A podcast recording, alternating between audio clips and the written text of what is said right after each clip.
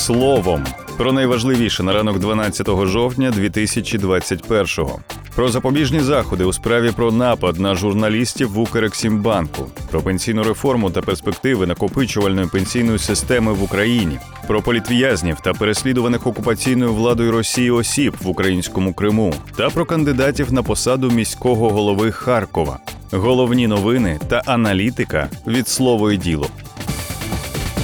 Голосіївський районний суд Києва обрав запобіжні заходи директору департаменту інформаційної політики Укрексімбанку Володимиру Пікалову та керівнику служби безпеки цього ж банку Ігорю Тельбізову, яких підозрюють у перешкоджанні роботі журналістам програми схеми. Повідомляє Радіо Свобода.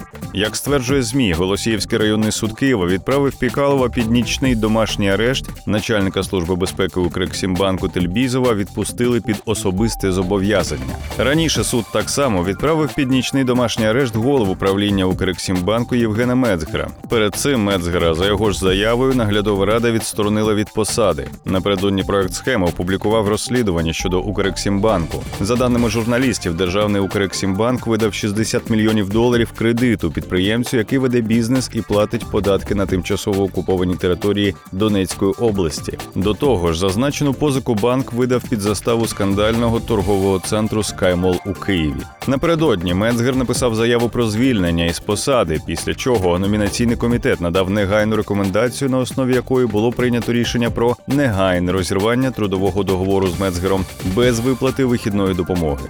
ТВО голови правління став Сергій Єрмаков, а нового голову Держбанку оберуть на конкурсі в термін до 12 квітня 2022 року. Щоразу перед виборами і одразу після них нова влада говорить про важливість пенсійної реформи та потребу запровадження накопичувальної пенсійної системи в Україні. Однак дата запуску постійно відкладається. Рада досі не ухвалила необхідних законодавчих змін.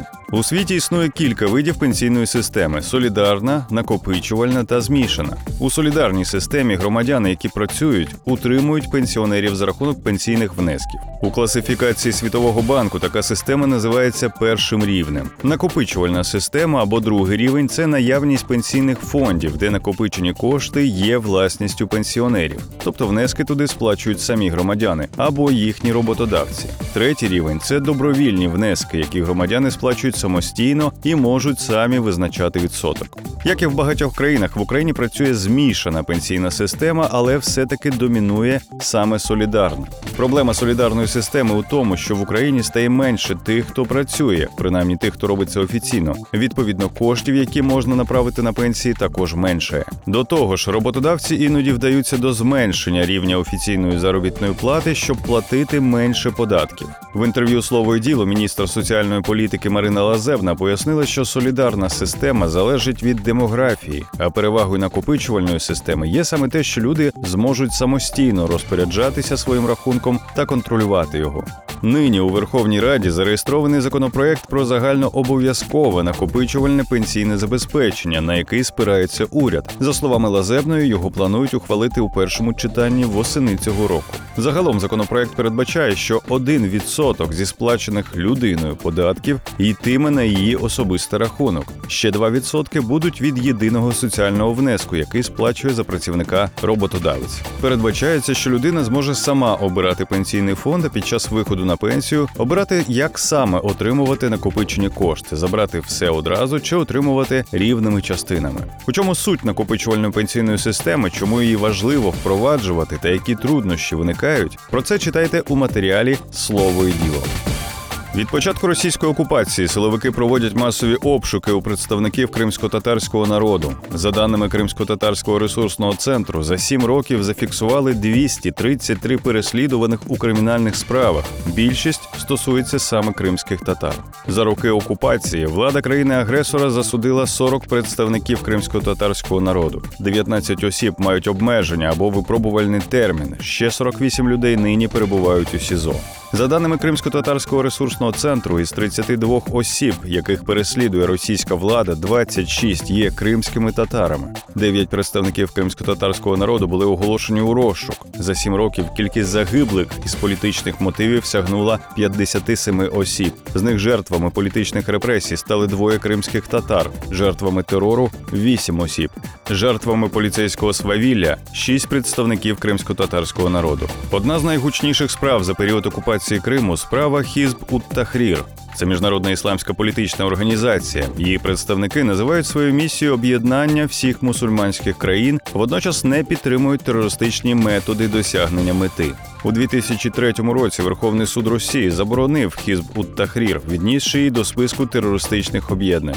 Представники організації заявляють, що вони зазнають несправедливого переслідування в Росії та в окупованому Криму. Захисники заарештованих і засуджених у справі Хізб ут Тахрір кримчан вважають їхні переслідування мотивованим за релігійною ознакою. Більшість заарештованих є учасниками правозахисного об'єднання Кримська Солідарність. Російська влада інкримінує заарештованим організацію діяльності терористичної організації та участь у ній.